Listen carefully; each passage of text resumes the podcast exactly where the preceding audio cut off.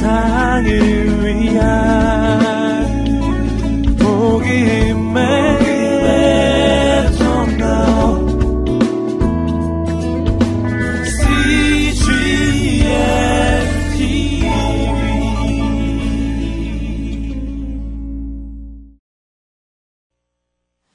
하나님과 우리 사이에 막힌 담이 있었을 때 도무지 하나님과 우리가 대화가 안 통하고 기도가 막혀 있을 때 말씀이신 예수님께서 이 땅에 찾아오셨습니다.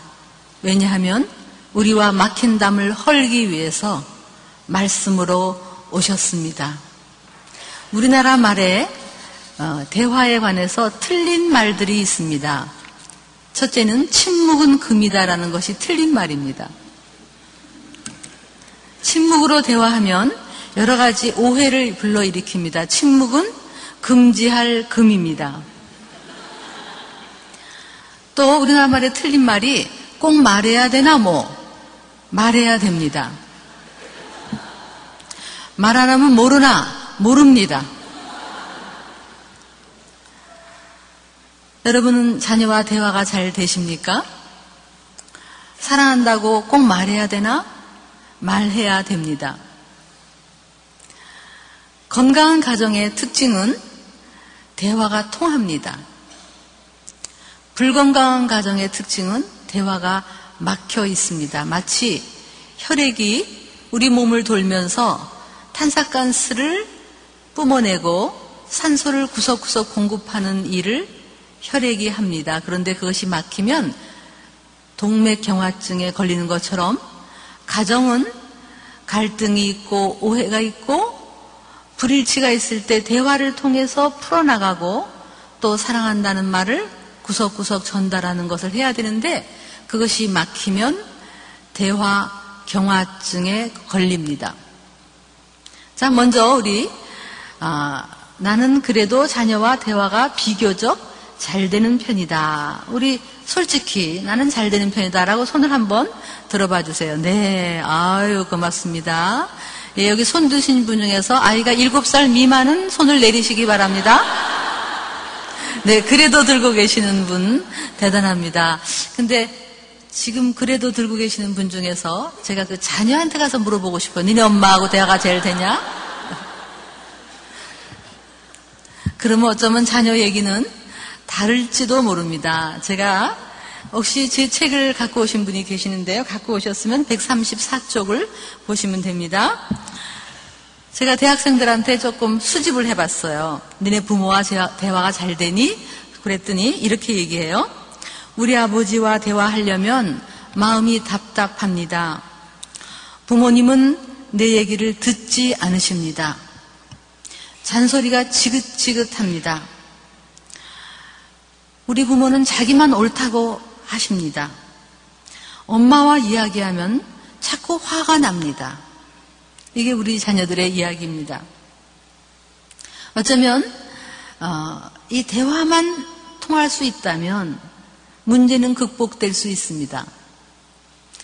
대화도 배워야 할 기술입니다. 그래서 대화의 첫 번째 열쇠가 뭐냐? 그것은 말하기가 아니라 듣기입니다. 잘 들어주는 것. 이것이 대화의 시작입니다. 여러분은 자녀 얘기를 잘 듣고 계십니까? 자, 여러분이 머릿속에 한번 듣고 있는지 안 듣고 있는지, 예를 들면 이렇게 하면 듣고 있는 겁니다. 나는 자녀의 말을 끝까지 듣는다. 자녀가 문장을 마칠 때까지 기다리며 듣는다. 충분하게 자신을 표현하도록 기다려준다. 중간에 끊거나 가로채지 않는다. 이해가 안 되면 엄마가 잘 이해가 안 됐는데 다시 한번 말해 줄래? 그렇게 하면서 듣는다.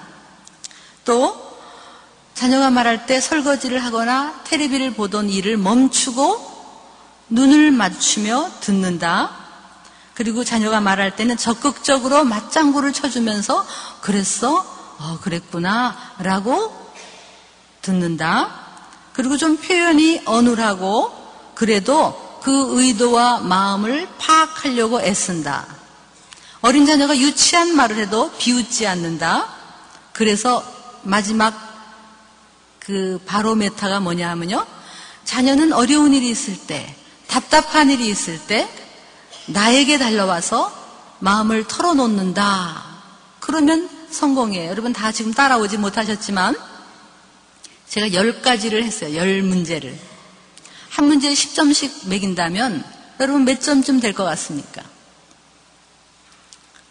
다른 거 다 잊어버리셔도 자녀가 답답할 때는, 어려움이 있을 때는, 실패했을 때는 나에게 달라와서 마음을 털어놓는다. 자, 그러십니까? 그러면 여러분 대화를 잘 하시는 분입니다. 그래서 미국 말에, 미국 말은 왜 그 영어 단어 가지고 이렇게 많이 푸는데요. 그 L자를 세 개를 씁니다. listen. 그 다음에 learn. 배운다. 그 다음에 lead. 그래서 listen. 잘 듣는 사람은 잘 배우는 사람이고 그런 사람은 잘 이끌어간다. 리더가 될 수 있다. 그래서 우리 자녀를 키우면서 아이들을 얘기를 잘 듣는 거, 이것이 대화의 시작입니다. 그들의 눈을 바라보고 그들의 마음을 듣고 그들이 말하는 것을 듣는 거예요. 특히 어린 자녀들한테는 어린 자녀들은 우리가 들을 때 아, 유익이 있어요. 여러분이 어린 자녀의 말을 잘 들으면 자녀의 이야기가 정리가 됩니다. 정리가 돼요. 제가 어, 저희 집에 옛날에 한번 어, 청년부들이 이제 몇십 명 와서 밥을 먹으러 온 적이 있었어요. 근데 어떤 청년 하나가 어, 시간을 잘못 알았는지 한 시간을 미리 온 거예요. 너무 일찍 왔어요. 그러니까 참 얼마나 어려웠겠어요. 자기가 혼자 와 있으니까 어려운 장로님 집에 왔는데 그 제가 이제 부엌에서 이렇게 음식을 준비하고 있는데 제 남편 장로님이 그 청년을 어, 식탁에 앉혀놓고 이제 얘기를 이렇게 나누고 있는데 뭐 별로 주제가 별 없잖아요 할 얘기가 그래서 그러는지 저기 제 남편이 그 청년한테 어저께 무슨 책을 읽었는데 그 책을 설명을 이렇게 쭉 하시는 거예요. 아, 내가 어제 책을 읽었는데 아, 그 책이 참 이거에 관해서 얘기하고 서론이 이렇고 뭐 이런 얘기를 막 이렇게 하는데 그 청년이 평소에 그렇게 잘 들어주는 사람인지 아닌지 내가 모르겠지만 그날은 어려우니까 너무 잘 들어주는 거예요. 네, 일장에 그런 게 있었어요. 아, 이장에 그런 게 있었어요. 네, 하고 고개를 끄덕이며 들어, 들으니까 아, 우리 장로님 막 신이 나가지고 막 길게, 짧은 책을 길게 막 얘기하는 거야. 그 내가 설거지 하면서 저 청년 오늘 되게 걸렸다. 이제 이런 생각을 했어요. 그리고 이제 넘어갔는데, 얼마 후 어떤 모임에 가서 옆에 남자 테이블이 있고, 우린 이렇게 있는데, 제 남편이 친구들에게 그 책 설명을 다시 하는데, 훨씬 그 첫날보다 잘 정리를 하고 요약을 해서 아주 질서 있게 그 책을 전달하는 거를 제가 옆에서 보면서 이런 생각이 들었어요. 아, 그때 그 청년이 잘 들어줬기 때문에 누군가 얘기를 잘 들어줬기 때문에 말하면서 정리가 됐구나. 그래서 훨씬 요약이 됐구나. 제가 그런 생각을 한 적이 있어요. 우리 어린 자녀들은 아직 논리가 정리되지 않고 표현이 좀 어눌할 수가 있어요. 그런데 우리들이 그 애들을 얘기를 잘 들어만 준다면, 좀 유치한 말을 해도 잘 들어만 준다면 아이들은 표현법을 배우고 논리가 정리가 되고 그래서 나중에는 아주 자기 이야기를 잘 하는 사람이 된다는 거예요. 어린 자녀, 그들은 언어를 배우고 표현을 배우는 거예요. 여러분 그 아이들이 끝까지 말할 수 있도록 잘 들으십니까? 아니면 아 됐어 됐어 그만 그만 그만 말해 말하지 마 혹시 이러지 않으십니까? 엄마가 다 알아 다 알아 네 마음 다 알아 그러고 끊어버리지 않습니까? 그거를 우리가 뭐라 하냐면 대변인이라고 얘기합니다. 대변인. 그래서 대변인들은 애들 얘기를 대신 해주는 거예요. 예를 들면 특별히 집에 막내일 때 그런 일이 있어요. 엄마 그랬더니 어 너 오줌 마렵다고? 엄마 그랬더니 어 너 배고파? 이렇게 얘기해 버리면 아이는 자기를 표현할 기회가 없어요. 그러면 표현법을 못 배우죠. 제가 어떤 어머니가 아들을 데리고 왔어요. 중학교 1학년짜리. 그래서 물어봤어요. 아들한테. 요즘 학교 잘 다니니? 그랬더니 엄마가 탁 튀어나와서 얘가 요즘 학교 안 다녀요. 제가 또 물었죠. 그래, 친구는 많이 있니? 그랬더니 얘가 엄마를 쓱 쳐다봐요. 엄마가 이렇게 하니까 없어요. 엄마가 이랬으면 있어요. 그럴 거예요. 자기 표현을 못해. 왜? 우리가 다 대신 말해주고 대신 표현해주기 때문에 어린 자녀들이 좀 서투르지만 자기 표현을 끝까지 엄마 이래서 이래서 이랬어요. 그러면 응 그랬어? 다시 한번 말해봐. 이래서 이래서 이랬어요. 라고 말할 수 있는 기회가 있어야 돼요. 그래서 사티어라는 심리학자는 이런 말을 했어요. 아이들은 자기가 생각하는 거, 자기가 느끼는 거, 그것을 그대로 표현할 수 있는 자유가 있어야 된다. 그런데 우리는 엄마가 대신 느껴주고, 엄마가 대신 생각해주고, 엄마가 대신 말해주는 동안 아이는 사고력이 떨어지고, 그리고 표현법이 떨어지고, 그리고 마음속으로는 분노가 생겨요. 왜? 내가 내 자신이 되지 못하기 때문에. 그것을 친범이라고 얘기합니다. 친범. 여러분은 자녀 얘기를 잘 들어주고 계십니까? 우리 예수님이 이 땅에 오셨을 때 정말 온 몸이 귀이셨다라는 표현이 있어요. 예수님은 우리를 들으셨어요. 그래서 예수님은 회당에서도 저들에게 묻기도 하시고 듣기도 하셨다는 말씀이 있고 그리고 히브리서 4장에는 이런 말씀이 있죠. 우리의 대제사장은 예수님은 우리의 연약함을 체휼하시는 분이시다.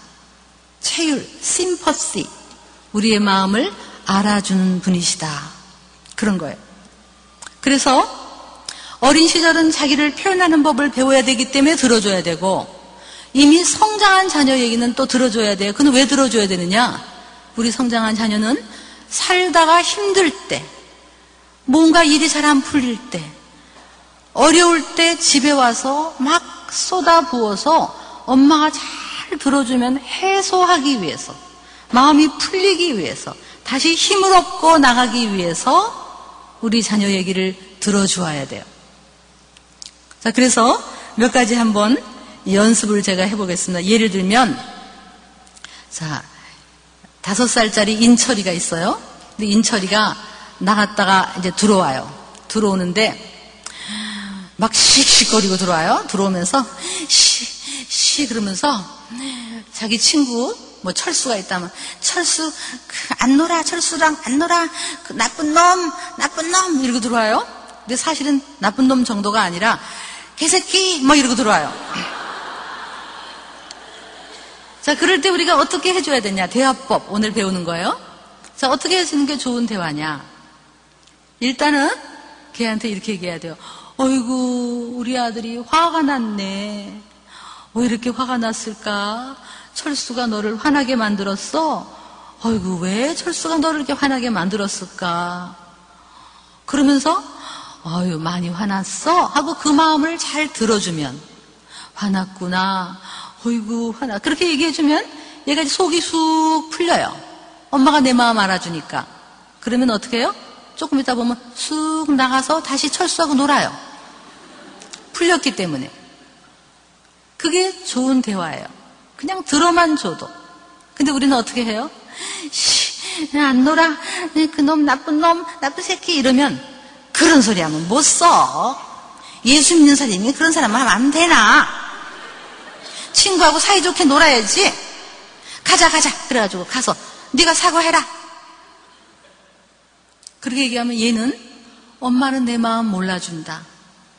그러면 속으로 화가 나요. 특히 우리 예수 믿는 사람은 그럴 때 너무너무 화가 난 거예요. 제가 어떤 사모님이 이제 이런 얘기를 해요. 자기 아들이 교회, 개척교회 할 때 교인들하고, 교인들 애기하고 싸운대요. 그럼 자기는 꼭 자기 애를 데려가서 네가 사과해라. 네가 잘못했다 그래라. 장난감을 뺏어가도 양보해라. 네가 참아라. 그렇게 키웠대.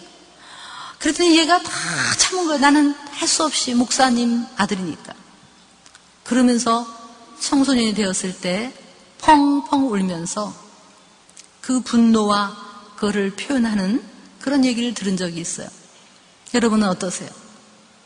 너무 옳은 말 하지 마세요. 친구하고 사이좋게 놀아야 된다. 누가 그런 소리 하면 안 된다. 하나님이 이놈 하시지, 벌 주시지, 이런 말 하지 마세요. 자, 두 번째 케이스. 예를 들면, 어느 날 얘가, 엄마, 나 학교 가기 싫어. 나 학교 안 갈래. 나 내일부터 학교 안 갈래. 이렇게 얘기해요.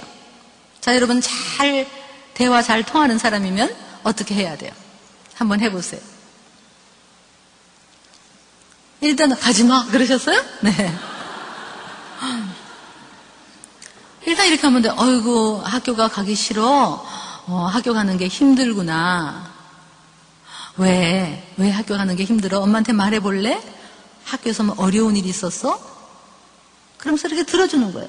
그럼 엄마 사실은 학교에서 친구들이 나를 왕따시키고 뭐 나쁜 애가 나를 자꾸 꼬집고 뭐 이렇게 자기 속을 얘기할 수 있어요.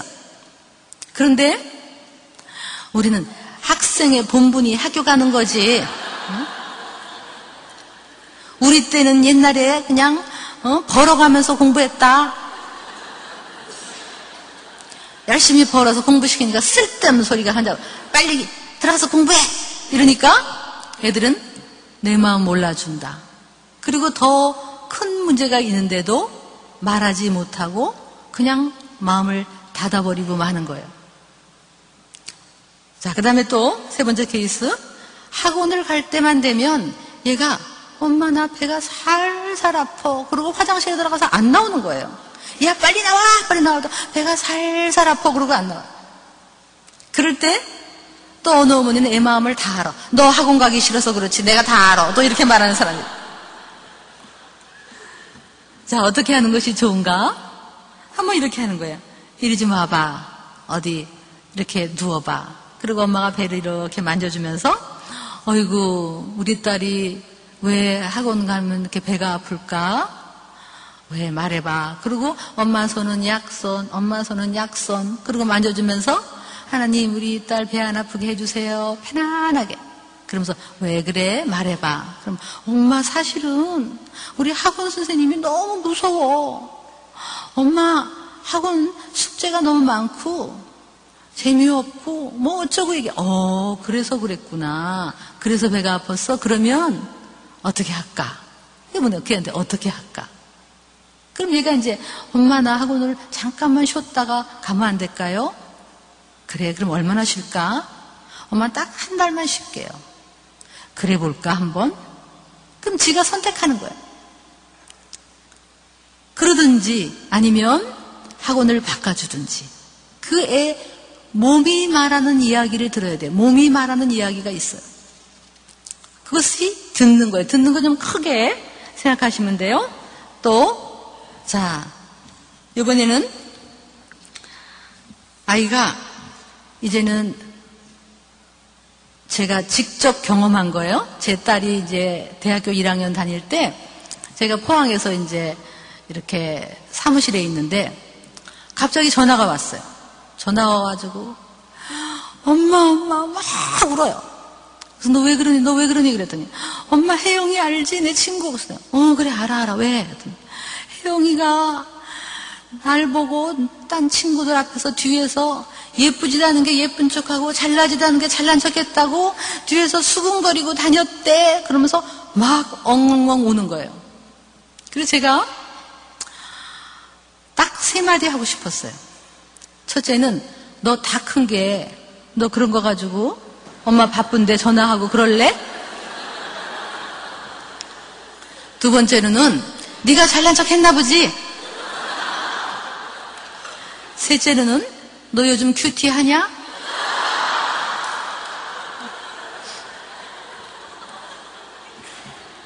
그러고 싶었지만 제가 그날은 잘했어요. 뭐라 그랬냐면 어머나 그 혜영이 왜 그러니 왜 그러니 걔 정말 웃기는 애다. 어? 아니 왜 뒤에서 욕해 왜 뒤에서 욕해 막 그랬어요. 같이 막 흥분해주고 그 다음에 제가 전화를 빨리 끊어야 돼요. 일이 있어서. 그래서 비상수단을 썼어. 얘, 너 있잖아. 혜영이 번호 나한테 줘. 전화번호. 엄마 왜? 그러니까, 아니야. 그런 건 가만 놔두면 안 돼. 그냥 혼내야지.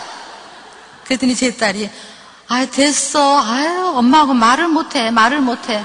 아 내가 알아서 할 거야. 그리고 끊어버려. 제가 끊고 막 웃은 적이 있어요. 여러분, 자녀가 어디 가서 얘기하겠어요? 우리가 옳은 말을 한다고 애들이 변해요? No. 사람은 옳은 말 한다고 변하지 않아요. 오히려 그 마음만 알아주면 변하는 거예요. 이게 지금 상담의 이론을 배우는 거예요. 여러분 지금 상담 배우는 거예요. 우리 아이는 성장해 가면서 학교에서 친구들과 여러 가지 어려움을 겪어요. 그때 부모의 역할은, 특히 엄마의 역할은 마치 상담자처럼 애들이 나갔다가 힘들 때 들어오면 같이 그 마음을 알아주고 그리고 감정 해소를 할 수 있도록만 도와주면 우리 안에 힘을 얻는 거예요. 저는 예수님이 요한복음 11장에서 나사로의 죽음 앞에서 나사로가 죽었어요. 누이들이 다 울고 있어요. 근데 예수님이 금방 나사로를 살리실 거예요. 그러면 얘들아 울지 마라. 너희들은 왜 이렇게 믿음이 없니? 내가 부활이다. 그렇게 말씀하실 수도 있는데 저는 너무나 은혜로운 성경 구절이 있어요. 요한복음 11장 35절에는 이런 말씀, 예수께서 눈물을 흘리시더라. 금방 살리실 거지만 그냥 같이 울 었어요. 그들이 우니까 같이 울었어요. 눈물을 흘리셨어요. 그것도 영어 성경으로 웹 아주 흐느껴 우셨다는 거예요. 공감하신 거예요. 그들의 마음에 함께 한 거예요. 왜? 예수님은 말씀이신 하나님, 그리고 우리의 마음을, 연약함을 체휼하시는 하나님이에요. 그래서 우리 찬양 중에 누군가 날 위하여 누군가 기도하네 내가 홀로 외로워서 마음이 무너질 때 누군가 날 위해 기도하네. 그 찬양이 은혜로운 이유는 내가 힘들 때 누군가가 나와 함께 울어주는, 동참해주는, 그게 은혜가 되는 거예요. 여러분, 만약에 어떤 분이 남편이 병으로 돌아가셨다.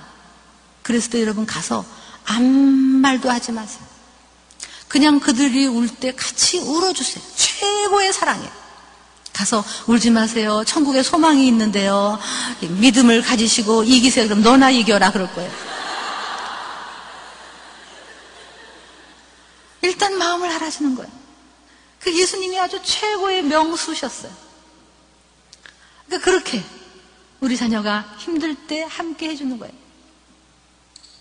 또 여러분 엄마 아빠가 막 싸우고 이혼할 때 여러분 자녀가 뭘 느끼는지 아십니까? 엄마 아빠가 막 큰 소리 내고 싸울 때 얘가 한쪽 구통에서 뭘 느끼는지 알고 계십니까? 그 마음을 읽어주십니까? 우리는 우리 일에 너무 바빠서 우리의 생존 때문에 아이가 눈물을 흘린지 그 마음으로 얼마나 고통하는지 전혀 모릅니다. 그런 동안에 아이는 어른이 돼서 우울증을 앓고 분노를 가지고 있고 그렇게 자라게 돼 있어요. 혹시 남편이 여러분을 폭력을 휘두른 분이 있으시면 끝나고 나서 아이하고 얘기해야 됩니다. 아이 보고 이리 와봐 무서웠지? 마음이 어땠어? 엄마나 아빠가 죽었으면 좋겠어. 이렇게 말할 수도 있어요, 아기가. 이렇게 말하면 오히려 솔직한 거예요, 그러면. 그렇지, 아빠가 밉지? 그냥 그렇게. 네가 아빠가 밉지? 근데 아빠가 술을 잡숴서 그러는 거니까 우리 아빠 술 안 잡수게 해달라고 기도하자. 괜찮아. 이렇게 해주면 애가 그나마 극복할 수 있어요. 그런데 애가 지금 무슨 고통을 겪고 있는지 전혀 알지 못하고 우리는 우리 일에 바빠서, 우리 일에 바빠서. 그러는 사이 동안에 아이들은 아무도 내 마음 몰라준다. 이렇게 돼버리는 거예요. 그래서 여러분이 진정 자녀와 대화를 하려면 일단 그들의 마음을 공감해 주는 거예요. 그들의 눈을 들여다보시고 공감해 주고 고민을 들어주세요. 그들의 고민을 들어주세요. 그래서 또 자기 마음의 어려움을 아빠한테 제가 누누이 처음부터 얘기했지만 어린 시절은 엄마가 중요합니다. 그러나 아들이 10대를 통과할 때는 아빠가 중요합니다. 아까 처음 얘기했듯이 어린 시절 아이들에게는 여러분이 대신 자꾸 설교하지 마시고 애가 서투르지만 자기 표현할 수 있도록 다시 말해봐. 그랬어? 그랬구나. 라고 들어주고 표현을 배우도록 하고 10대를 통과할 때는 많은 고민이 있을 때 들어와서 부모에게 털어놓을 수 있도록 거기에 우리가 판단하지 말고 그냥 들어주는 그리고 또 10대를 통과할 때는 우리도 그들에게 마음을 열 필요가 있어요. 제가 어떤 아버지를 하나 만났어요. 근데 그 아버지가 이런 말씀을 하세요. 자기 아들이 둘인데 자기가 퇴직을 하면서 퇴직금을 많이 받으셨어요.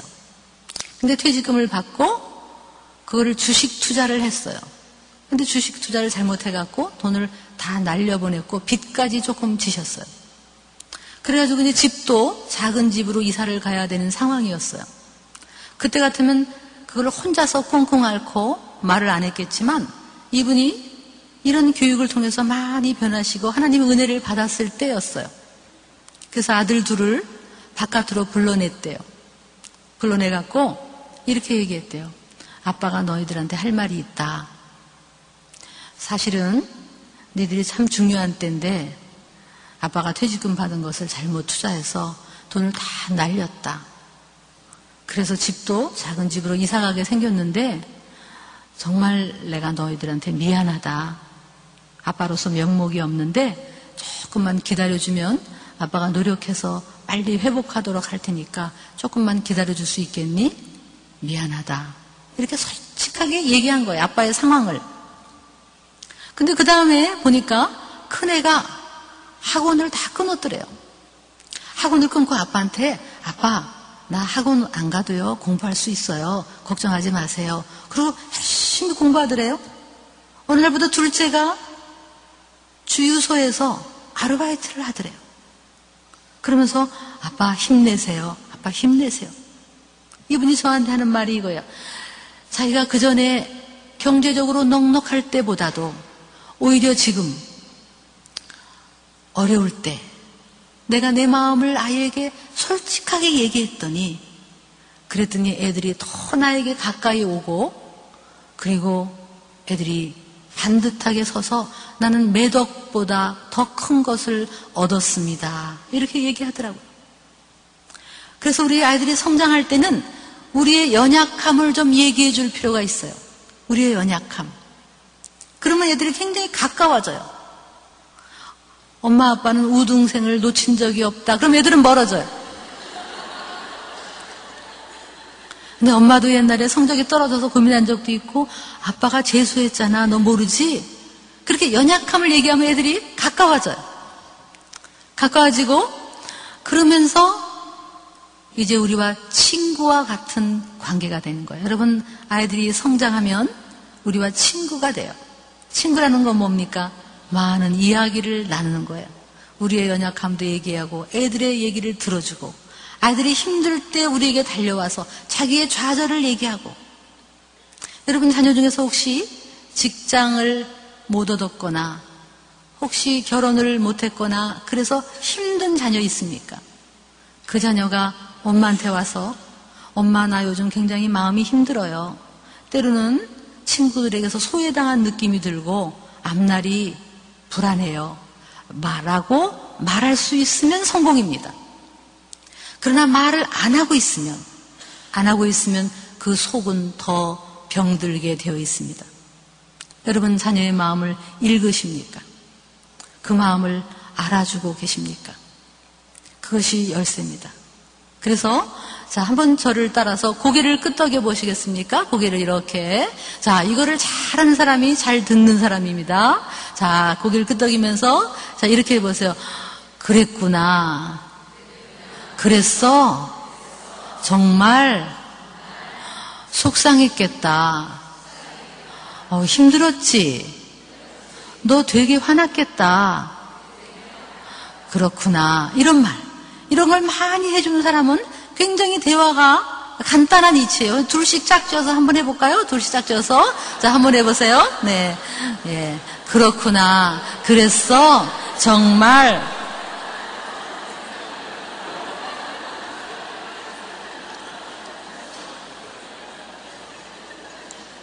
간단한 거예요. 이것만 여러분이 실천해도 어린 자녀한테도 뭐라 그러면 그랬어. 정말 다시 한번 얘기해봐. 와, 그랬구나. 그러면 그 얘기를 들어주면 아이가 그냥 너무나 얘기를 더 많이 해요.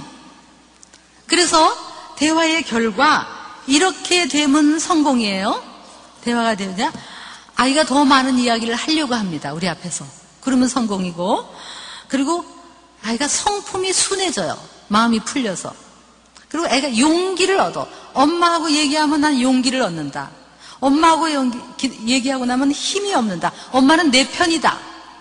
그러면 우린 성공이에요. 그리고 스스로 문제 해결 능력이 생겨요. 왜냐하면 우리는 답을 주는 게 아니라 그랬어? 그랬구나. 저런. 그래서 어떡하지? 어떡할래?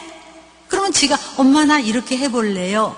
이렇게 하면서 문제 해결 능력이 생기는 거 우리가 문제 답을 주는 게 아니라 그리고 자녀는 우리를 존경해요. 내 얘기를 들어주는 그런 자녀는 존경해요. 그래서 여러분 우리도 우리 자녀를 다 이해 못하지만 자녀도 우리를 잘 이해 못해요. 그렇죠? 왜? 대화가 안 되기 때문에. 자녀가 엄마를 이해할까요? 자녀가 아빠를 이해할까요? 제가 학교 학생들에게 한 번은 숙제를 내준 적이 있어요. 집에 가서 아빠와 대화를 해서 아빠의 어린 시절을 얘기를 쭉 듣고 어린 시절을 조사해 와라 이런 숙제를 내줬어요. 그랬더니 어떤 학생이 교수님 저 숙제 못합니다 그래요.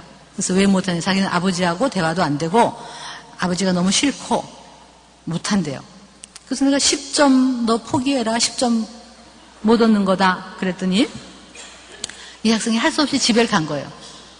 집에 가서 막 말만 하면 화가 나고 그러는 아빠인데 아빠 아빠 어린 시절 좀 얘기해 주셔야 돼요. 숙제예요. 그랬대요.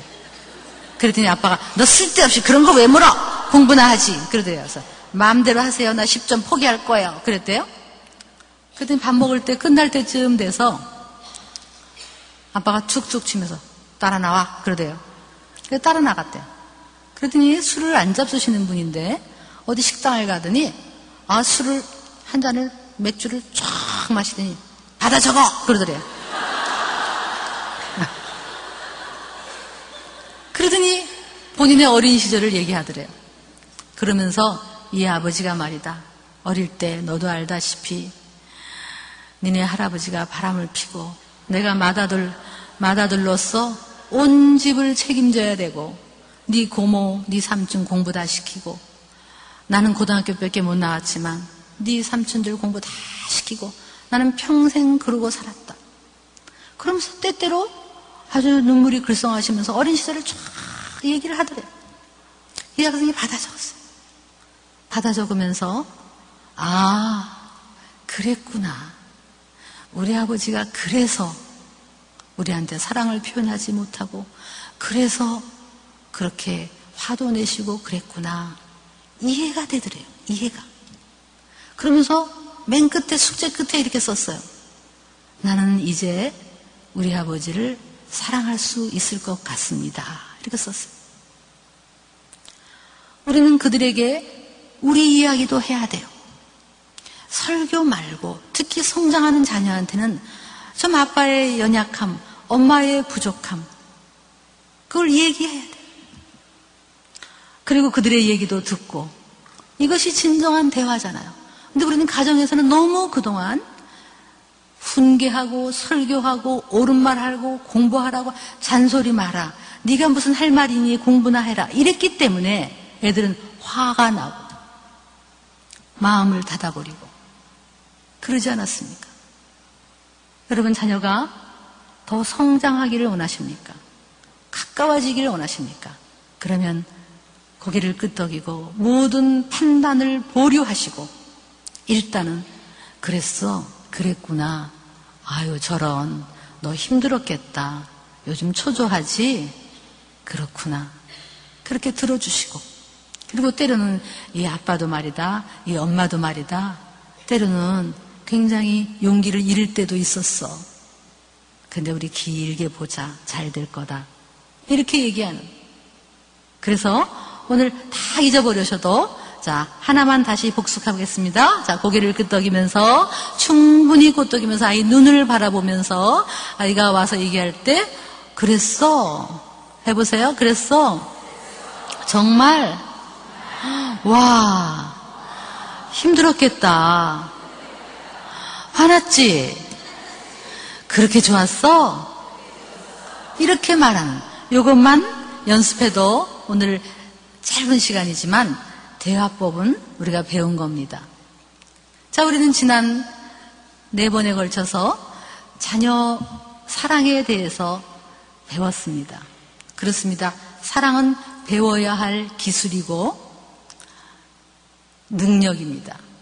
이제 오늘 마무리하면서 마지막으로 자녀를 어떻게 떠나보낼 것인가. 여러분, 자녀는 곧 떠납니다.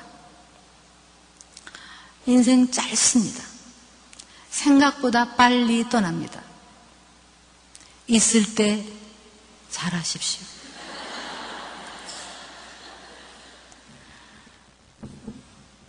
제가 한 문장을 좀 읽어보겠습니다. 아이가 유아일 때 잠 한 번 실컷 자보는 것이 소원일 때가 있었습니다.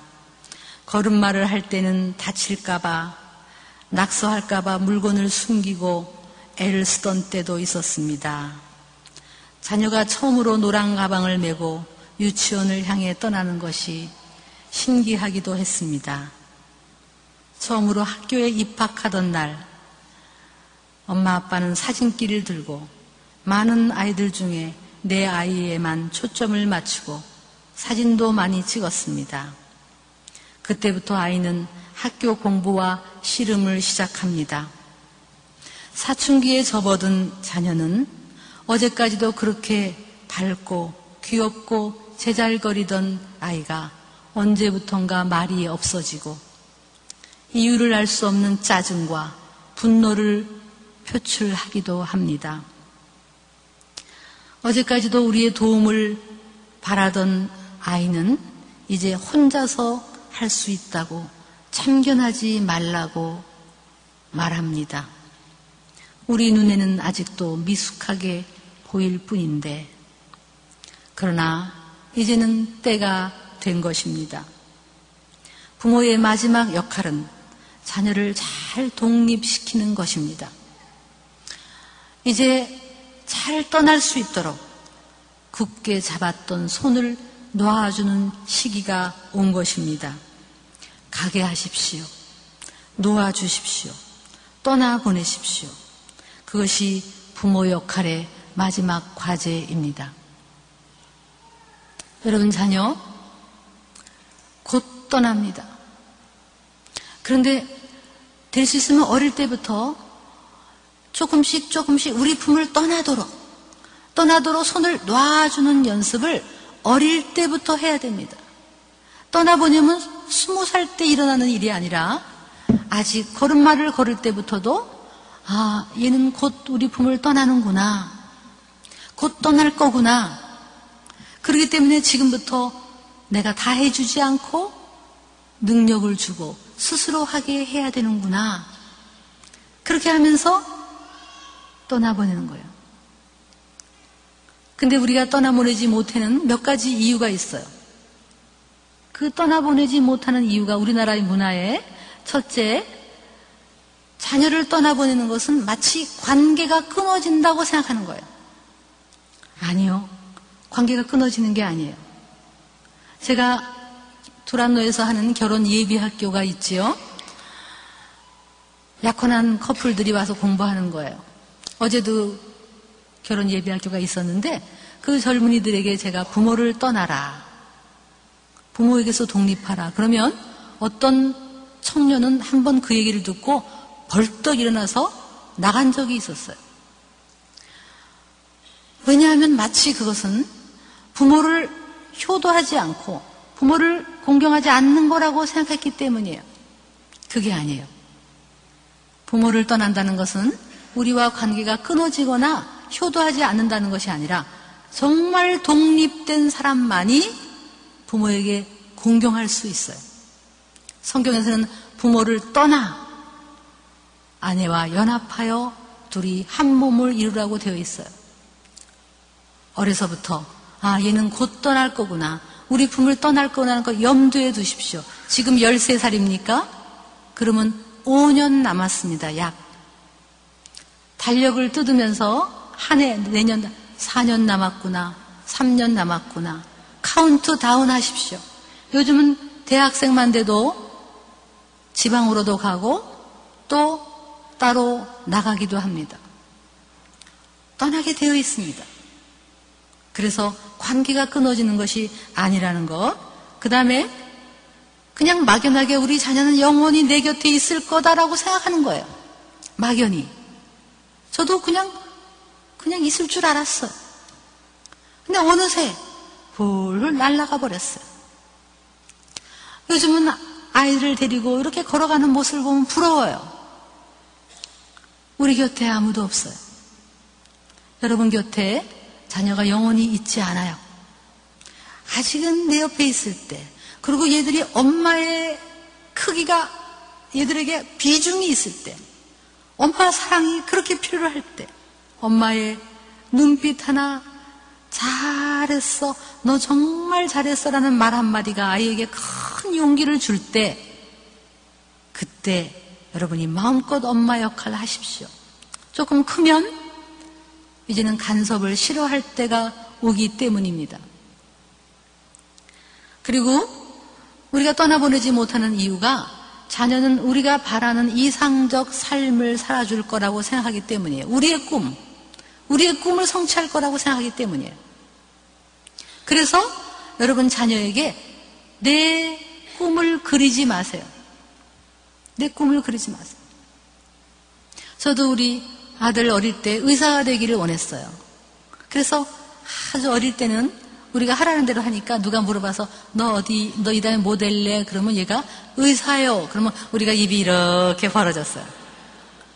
근데 조금 있다가 중학교 고등학교 들어가면서 너뭐 될래? 그러면 컴퓨터 할래? 그러면 너 의사 된다고 그랬다. 너 분명히 의사 된다고 그랬잖아. 왜 또 딴 말 하니? 그랬어요. 근데 결국은 공과대학을 들어갔는데 그래도 미련을 못 버려서 어느 날, 야, 지금이라도 전과하면 안 될까? 그랬지만, 결국은 우리의 길을 가지 않았어요. 자기의 길을 가는 거예요. 그것이 우리 자녀예요. 여러분의 못다한 꿈을 아이에게 넣지 마세요. 왜 피아노를 그렇게 가르칩니까? 혹시 내가 못다한 피아노 꿈을 자녀는 내가 아닙니다. 오히려 자녀는 이 자녀를 향한 하나님의 계획이 뭘까? 우리 생각과 달리 그거를 생각하시면서 지기를 찾아 나갈 수 있도록 그것이 떠나보내는 또 하나의 스텝입니다. 그리고 자녀가 나를 행복하게 해줄 것이다. 이렇게 생각하기 때문에 못 떠나보냅니다. 여러분, 자녀가 우리를 행복하게 해주지 않습니다. 여기 혼지, 혼자서 아이 키우시는 분 계십니까? 자녀가 나를 행복하게 해주지 않습니다. 행복은 사실은 자녀나 남편이나 환경이 나를 행복하게 만드는 건 아닌 것 같아요. 행복은 나 개인의 문제고 내 내면의 문제고 나와 나의 창조주 하나님과 해결해야 될 문제인 것 같아요. 그래서 우리 자녀가 커가면서 빨리 우리 스스로 하나님 안에서 행복을 찾는 연습을 하셔야지 안 그러면 못 떠나보내요. 우리는 뭐라 그래요? 아이가 막 독립을 하려 그러면 내가 너를 어떻게 키웠는 줄 아니? 어떻게 키우긴 잘 못 키웠지.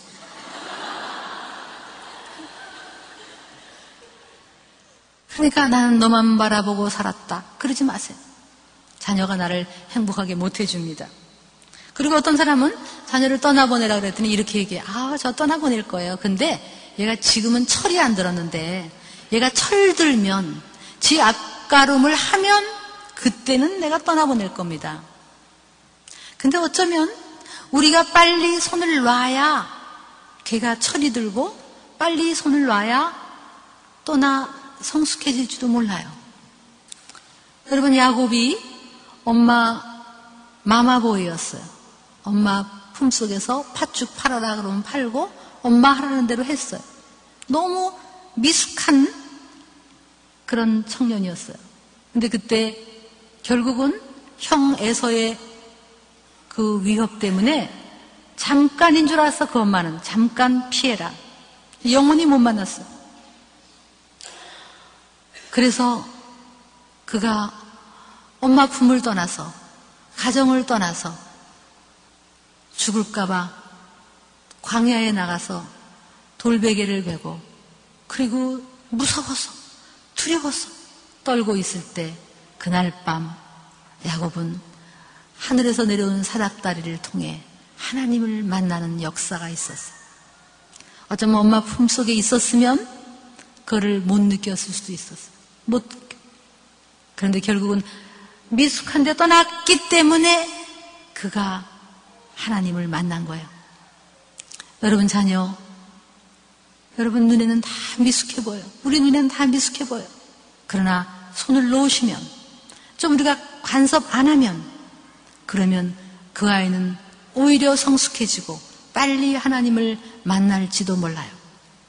우리나라가 이게 너무 안 돼요. 너무 독립이 안 돼요. 요즘은 직장에서 직장 취업 그 설명회가 있으면 아이들이 오지 않고 엄마들이 온대요. 그리고 만약에 떨어지잖아요. 그러면 인사과로 엄마가 전화 온대. 왜 떨어졌냐고.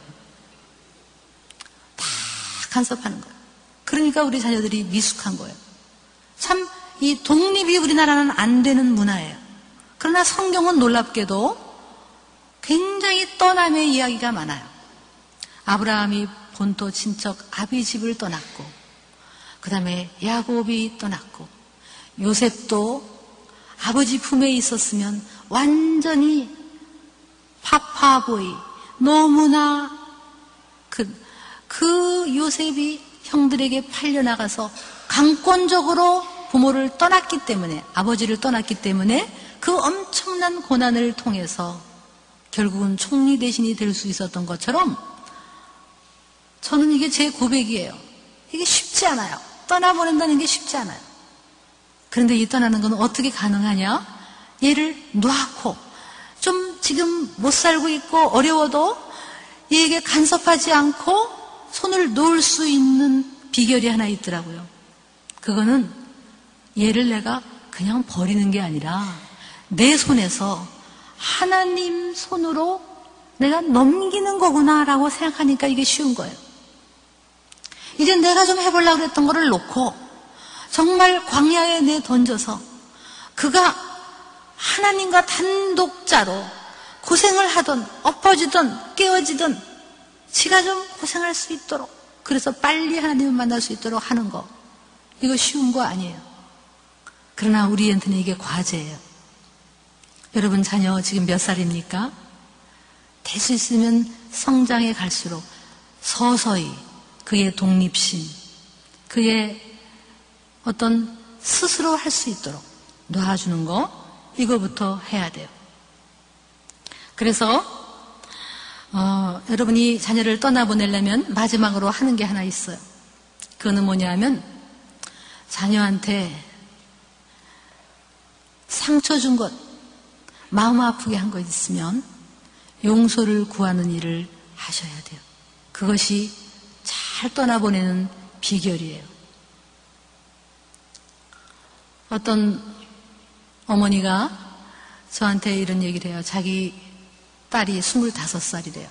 그런데 너무너무 잘못된 길을 가고 있대요. 저는 뭔지는 모르겠어요. 삐뚤어지고 말을 안 하고 마음 문을 닫은 지가 벌써 몇 개월이 넘었대요. 엄마를 미워한대요.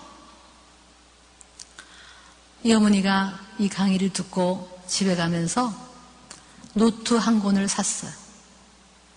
맨 앞장에다 이렇게 썼어요. 사랑하는 딸아, 네가 어릴 때 엄마 사랑을 흠뻑 받아야 될 때 엄마는 너를 사랑할 수 없었단다. 엄마 자신의 문제가 너무 커서 내가 살아남기 위해서 너한테 미처 사랑을 주지 못했다. 엄마를 용서해 줄 수 있겠니? 써서 아이 책상 위에 갖다 놨대요. 받는지 안 받는지 그대로 있더래요.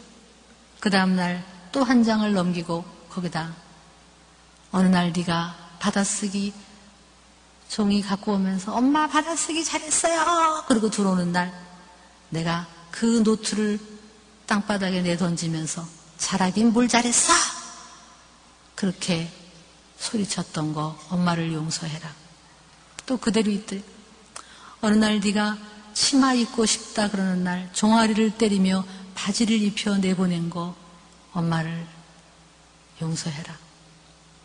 어느 날 내가 네가 좀 잘못했다는 이유로 몹시도 때렸던 거 엄마 미안하다 잘못했다. 한 장씩 하루에 한 사건씩 떠올려서 아이 책상에 갖다 놨대요. 어느 날 들어가 보니까 아이가 그거를 읽다가 얼마나 울었는지 온 잉크가 번져 있더래요. 그때 이 엄마도 같이 눈물을 흘렸는데 그러고 얼마 있다가 아이가 바깥에서 전화가 왔어요. 그렇게 굳게 입을 다물던 아이가 엄마 여기 집 앞 식당인데 나와서 나랑 밥 먹을래? 여기 맛있어. 아이 마음이 녹아진 거예요. 여러분 자녀 우리 품을 떠나기 전에 한번 주마등처럼 어린 시절 생각해 보세요. 혹시 여러분이 자녀 마음을 아프게 한 거 기억나면 우리를 떠나기 전에 한번 대화를 나누세요. 그리고 미안한 건 미안하다고 하세요. 그럴 때 우리 자녀는 더 우리를 잘 떠날 수 있고, 우리를 존경할 수 있고, 그것이 떠나보냄의 종결입니다. 저도 우리 아들이 이제 장성했고, 딸이 시집을 갔지만, 제가 마지막으로 우리 품을 떠나는 것은 아마 결혼이겠죠. 여러분 결혼할 때 잘 떠나보내십시오. 제가 어, 아들이 장가 간다고 염두에 두고 그리고 쓴 떠나보냄의 편지가 있습니다. 이걸 하나 읽어드리겠습니다. 사랑하는 아들아, 네가 태어난 때가 엊그제 같은데 벌써 장성해서 우리 품을 떠나는 날이 왔구나. 이렇게 빨리 떠날 줄 알았더라면 너와 함께 있었던 순간들이 얼마나 더 소중한 것을 알았을 텐데. 그러나 우리는 너로 인해 행복했단다. 너는 우리에게 늘 기쁨과 행복이었다. 고맙고 감사하다. 그런데 혹시 엄마 아빠가 네 마음을 아프게 하고 상처 준 것 없었니? 왜 없었겠니? 우리도 알고 보면 연약하고 부족한 사람이었단다. 혹 기억나는 상처가 있다면 우리를 용서하고 떠나렴. 사랑하는 아들아, 이제는 마음껏 떠나거라. 우리 염려는 하지 말어라. 우리는 예수님 믿으며 잘 살 터이니 너는 네 아내를 사랑하고 하나님과 나라를 위해 기여하는 삶을 살 줄 믿는다. 너의 엄마 아빠 역할을 할 수 있었던 것이 우리에게는 참으로 큰 특권이었고 축복이었다. 아들아, 사랑한다. 축복한다. 그리고 고맙다. 이렇게 하면 아마 우리 부모 역할 끝났을 거예요. 이때도 난 너만 생각하면 속이 썩어진다. 이렇게 하면 안 돼.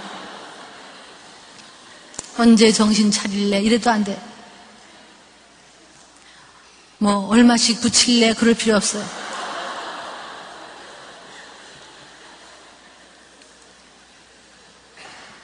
확 놓는 거야. 놓는 거야. 사랑의 마지막은 놓는 거야. 우리 자녀는 우리한테 준 기쁨만으로도 충분히 보상했어요. 이제는 우리의 행복을, 여러분 요즘은 우리가 오래 살기 때문에 자녀들이 떠난 다음에 그 후반의 삶이 우리가 더 길어요. 자녀 바라보지 마시고 이제는 아이들 다 떠나보낸 후에는 이제 주님 일 하세요. 주님 일. 보람된 일을 하세요. 자녀가 어쩌다 나갔다가 집에 들어와 보니까 와 보니까 엄마 아빠가 너무나 밝고 행복하게 그리고 좋은 일 하면서 구제하면서 살고 있다. 이것이 우리 자녀에게 유산이고 선물이에요. 그렇게 아이를 떠나보낼 때 우리의 역할은 끝난 거예요. 마치 예수님이 제자들을 사랑하고 사랑하시다가 마지막에 가라 세상으로 내가 떠나는 게 너희에게 유익이라 장차 나보다 큰 일을 하라. 그리고 우리를 떠나보내신 것처럼 우리 자녀 내 품에 있을 때 마음껏 사랑하시고 마음껏 그들 얘기를 들어주시고 그들의 마음을 헤아려 주시고 그리고 사랑한다, 귀하다, 소중하다, 너 때문에 우리는 정말 행복했다. 그렇게 하고서는 마지막에는 그들을 주님 손에 넘겨드리는 것. 그것이 우리 역할의 끝이에요. 이제는 우리 자녀가 아니에요. 하나님이 어떻게 하시든 하나님께 완전히 맡기세요. 아까 우리 찬양했어요. 내가 가진 것 모두 내려놓고 주님만 사랑해 찬양했어요. 여러분 정말 자녀를 내려놨습니까? 정말 자녀를 주님 손에 올려드렸습니까?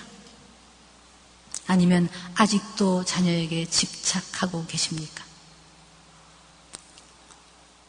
자녀 교육의 마지막 주님 손에 올려드리고 우리가 할 수 있는 중보기도 이거 할 수 있는 거예요. 그게 얼마나 위로가 되는지 몰라. 떠나보내고 나서 우리는 이제 중보기도 하는 거예요. 하나님, 우리 아들, 우리 딸, 주님을 만나서 주님이 꿈 주시고 주님이 비전 주시고 주님이 치유하실 거 있으면 치유하시고 이끌어가 주셔서 우리보다 더 큰 삶을 살아가게 하옵소서. 이렇게 기도하는 것, 그것이 우리의 역할이에요. 이제 여러분, 예, 네 번에 통해서 배운 사랑의 기술을 가지고 자녀를 집착하지 마시고 마음껏 사랑하시고 그리고 힘 주시고 용기를 주시고 때가 되면 잘 놔주는 그런 아름다운 어머니가 되시기를 예수님의 이름으로 축원합니다.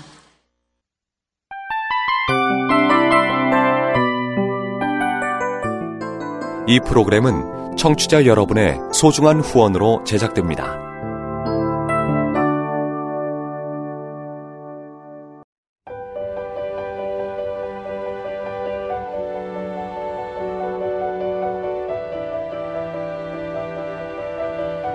세상에는 수많은 교회들이 있지만 더 깊이 있는 말씀 강해를 찾기 위해 크기로만 교회를 선정하지 않습니다. 보다 좋은 영적 콘텐츠를 더 많이 나누기 위해 방송비를 받지 않습니다. 1년 365일 복음만 전하고 싶어서 우리는 광고를 하지 않습니다. 온누리의 복음을 땅끝까지 CGN TV와 함께 땅끝 성교사가 되주세요